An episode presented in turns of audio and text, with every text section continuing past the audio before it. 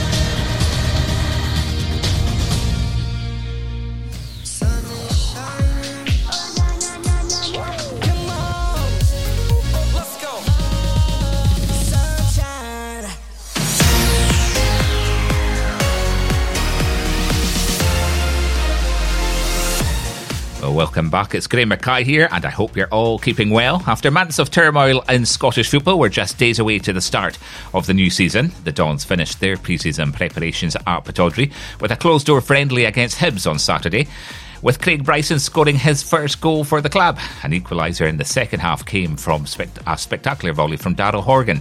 Aberdeen almost got the winner in the final moments of the game with a fine run from Ethan Ross, saw the youngster roll the ball into McLennan, but corner shot was just wide off the far post. Full time, it was 1 1.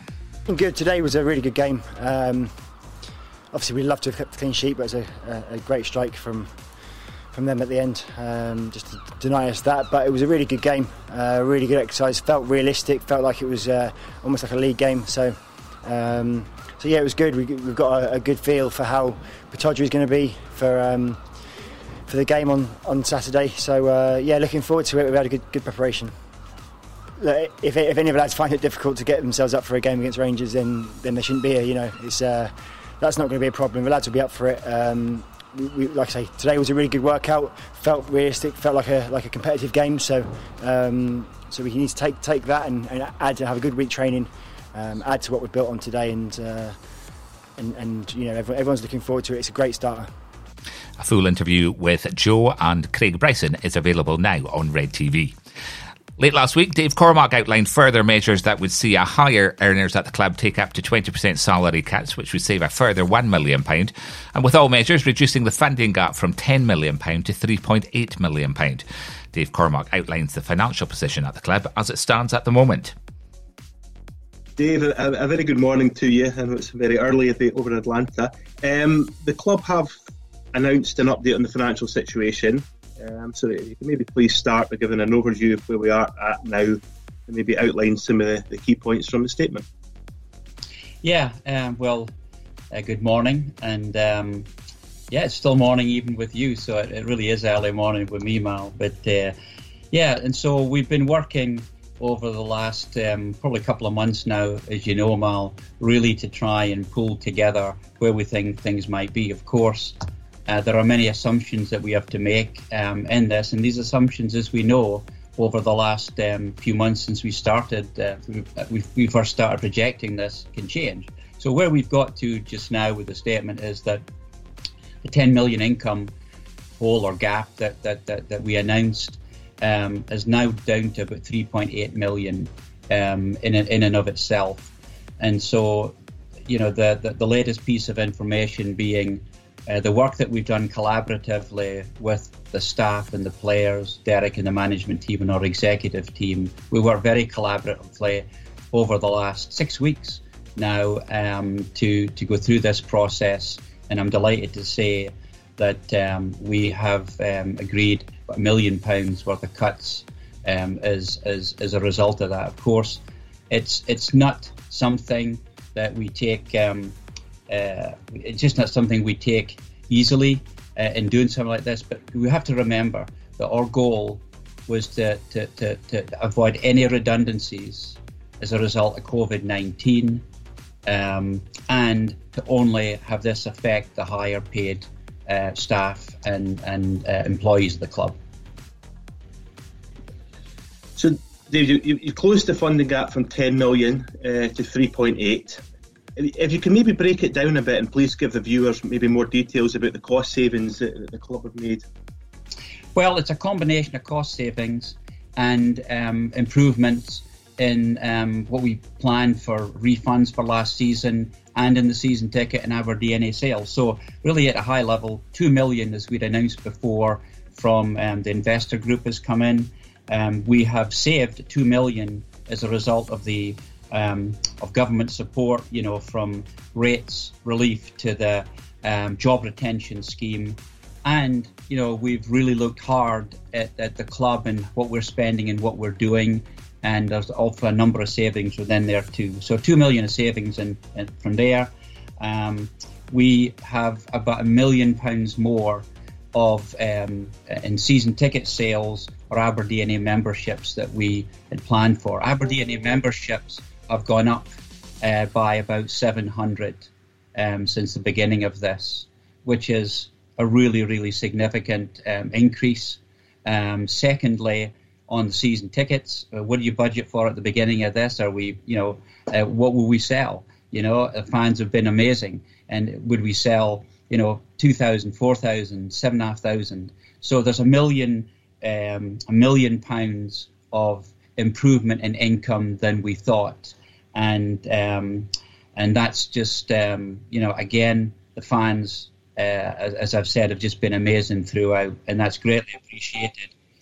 Also, um, we have saved about two hundred thousand from what we thought we might need to pay out in refunds for the last four games to both uh, fans asking for refunds, which absolutely are entitled to do, and also our corporate hospitality and seasonal clients. So all of that together, um, along with the million for the wage cuts, drops us down to about 3.8 million.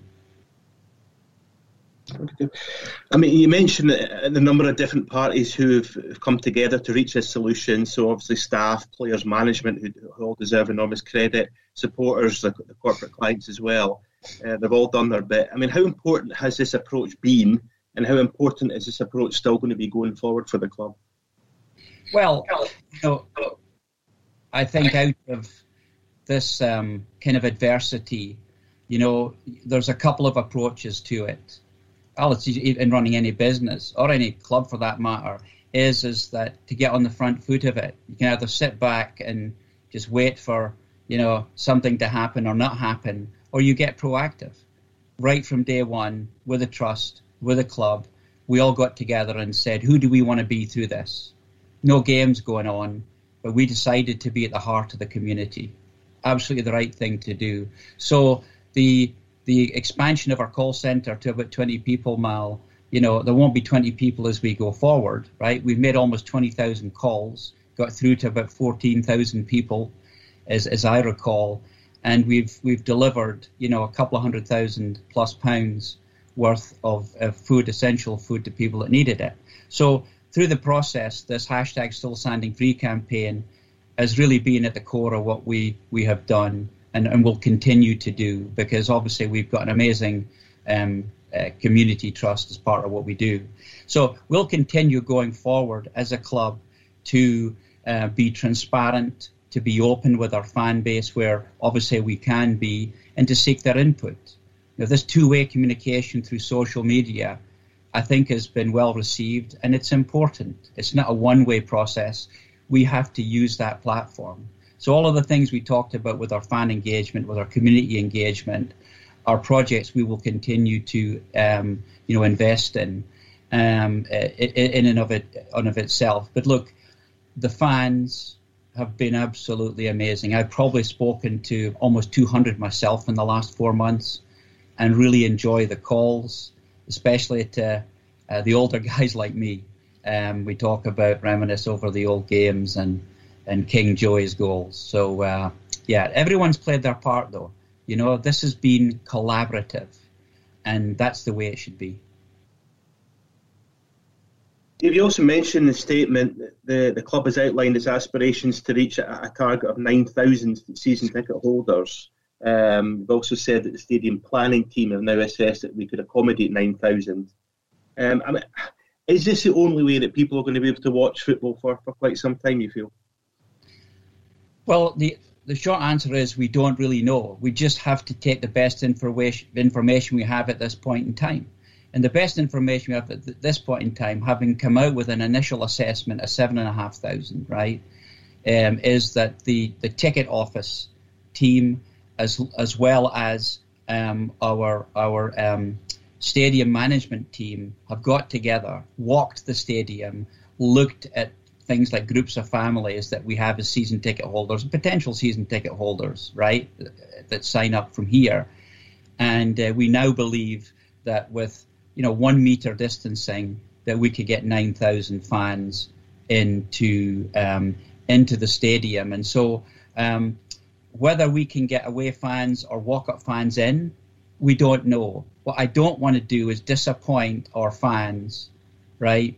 um, down the line when they say, wow, if we'd known that um, it might be limited crowds for half or three quarters or most of the season, I wish we would have known. And so we're really just giving people a heads up that it's our view that we won't go overnight mile from, for example, seven and a half thousand to full stadiums. It's more likely, most likely going to be an increment.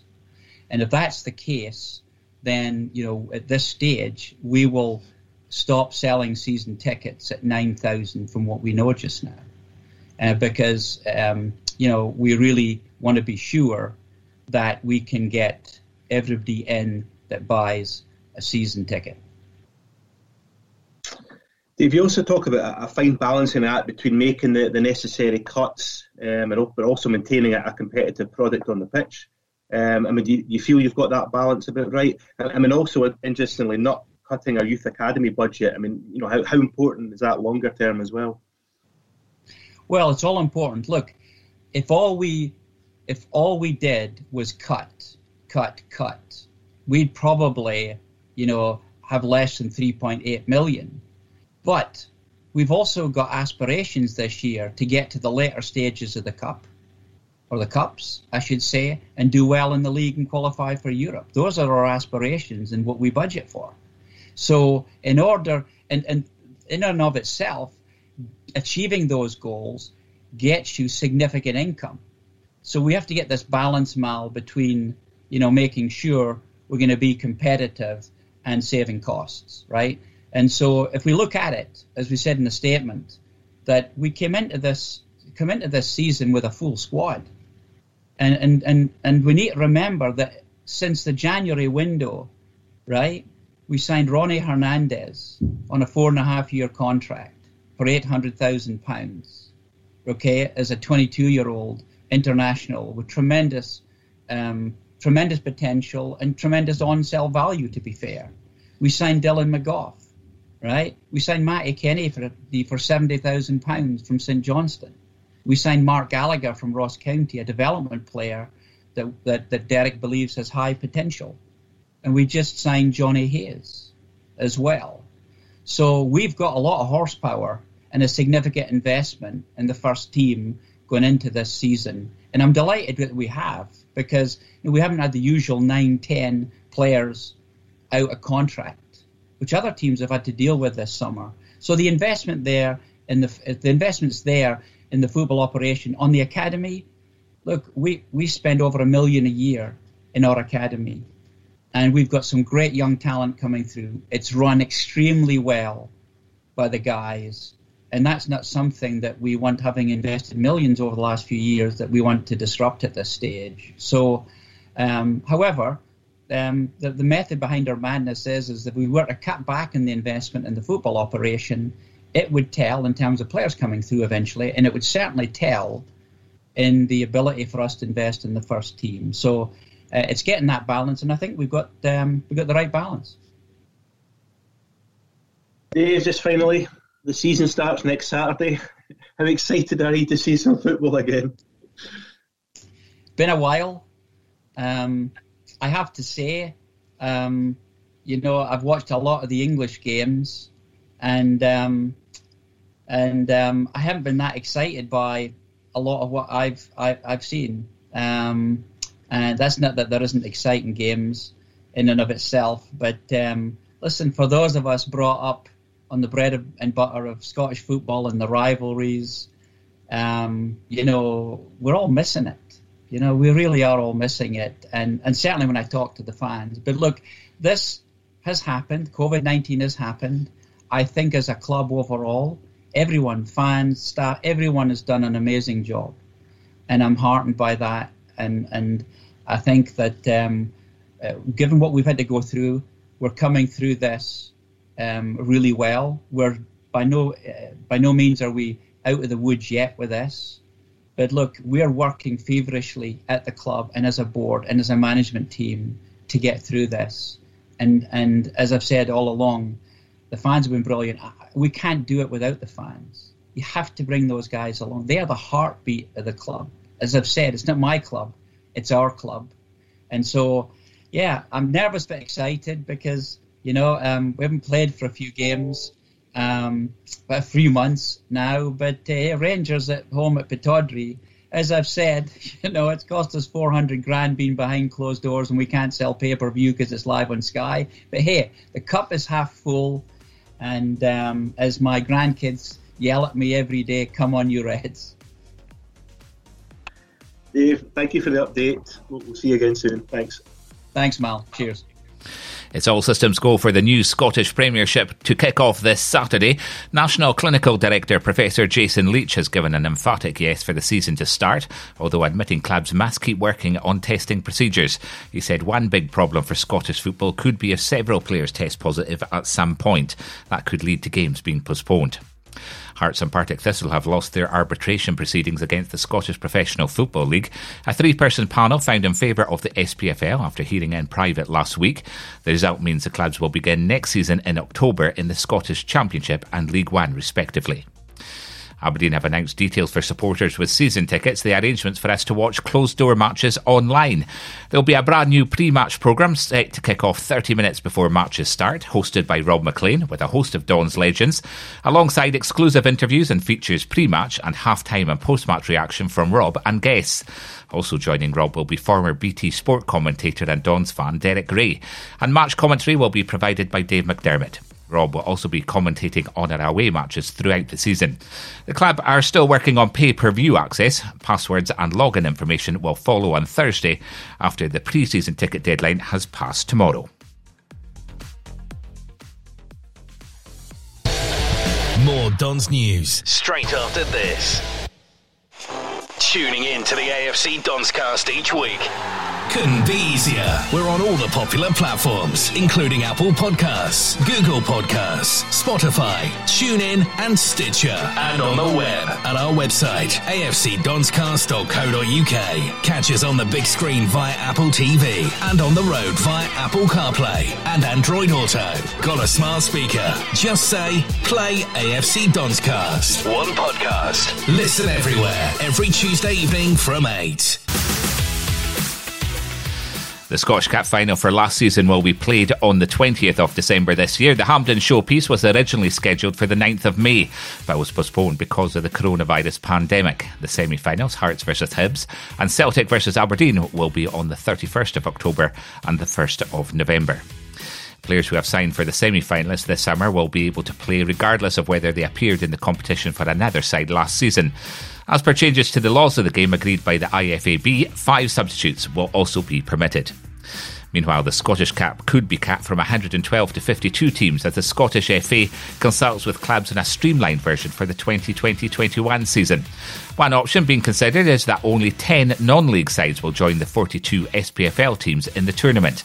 The competition may start on Boxing Day, less than a week after the rescheduled 2020 final. That would mean one fewer round than normal. Replays could also be scrapped in a bid to reduce fixture congestion. All 42 SPFL clubs have now confirmed their participation in this season's Scottish League Cup, with the group stage kicking off on the 6th of October. Clubs have been given the opportunity to opt out, with the Championship, League One, and League Two operating shortened campaigns from mid October. The format mirrors last season's with no replays, bonus points, and sides in Europe joining at the knockout phase. The final will be played at Hampden on Sunday, the 28th of February. Lowland League champions Kelty Hearts and Highland League champions Brora Rangers will be invited to take part, with a seeded and regionalised draw to follow. The competition's October and November dates clash with international breaks.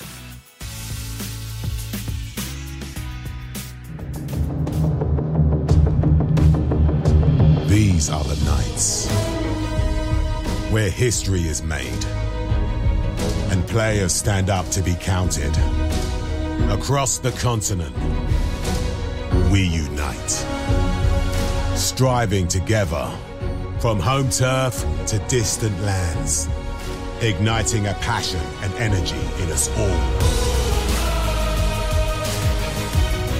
The energy builds, wave upon wave, with each tackle, in every shot, in the roar of the crowd, through the highs and the lows, pushing us further driving us on to European glory. The UEFA Europa League. Okay, a quick reminder in case you don't already know, our opening fixture against Rangers at Pittodrie on Saturday will kick off at 12.30pm instead of 5.30pm. I will be broadcast live on Red TV and Sky Sports. You've got just over a month to get your feedback in for the AFC Big Supporter Survey. It closes at the end of August, and all your feedback will be shared with the club. And you also have the chance to win a new Aberdeen home or away shirt. Fill out the survey at invernessreds.co.uk forward slash survey 2020. Meanwhile, if you're looking to air your thoughts about Aberdeen and Scottish football, a brand new updated Don's Talk went live on Sunday evening. This is the first major update to the site since its launch on, in 2002. Just head on over to donstalk.co.uk. The AFC Dons cast will be back with all the post match reaction from our opening match against Rangers next Tuesday, and of course, a roundup of all the latest Dons news. Meantime, you can keep up to date with all the pre and post match coverage online via our Twitter and Facebook channels. Just search for us using Inverness Reds, and there'll be live score updates and stats on the website at invernessreds.co.uk. Till next Tuesday, thanks for listening, and stand free.